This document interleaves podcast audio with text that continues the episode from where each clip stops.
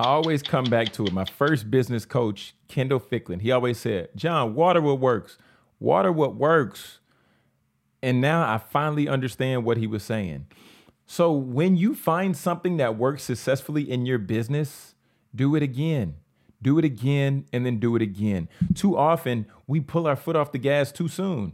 If we do something and we have success, keep doing that. Right? If you're playing basketball you keep driving to the to the goal with the right hand layup and you you're open every time and you make it every time, don't start pulling up and trying to shoot. Drive to the bu- basket, basket with the right hand layup. Family, it's your podcast mentor, Jonathan Jones, and I want to let you know that we have a free training coming up. You can go to getpaidwithpodcasting.com. It's for entrepreneurs, speakers, coaches, and consultants to show you how to start, leverage, and monetize your podcast. All right. So make sure to go to the link down in the show notes. And this has been a Mentor Minute.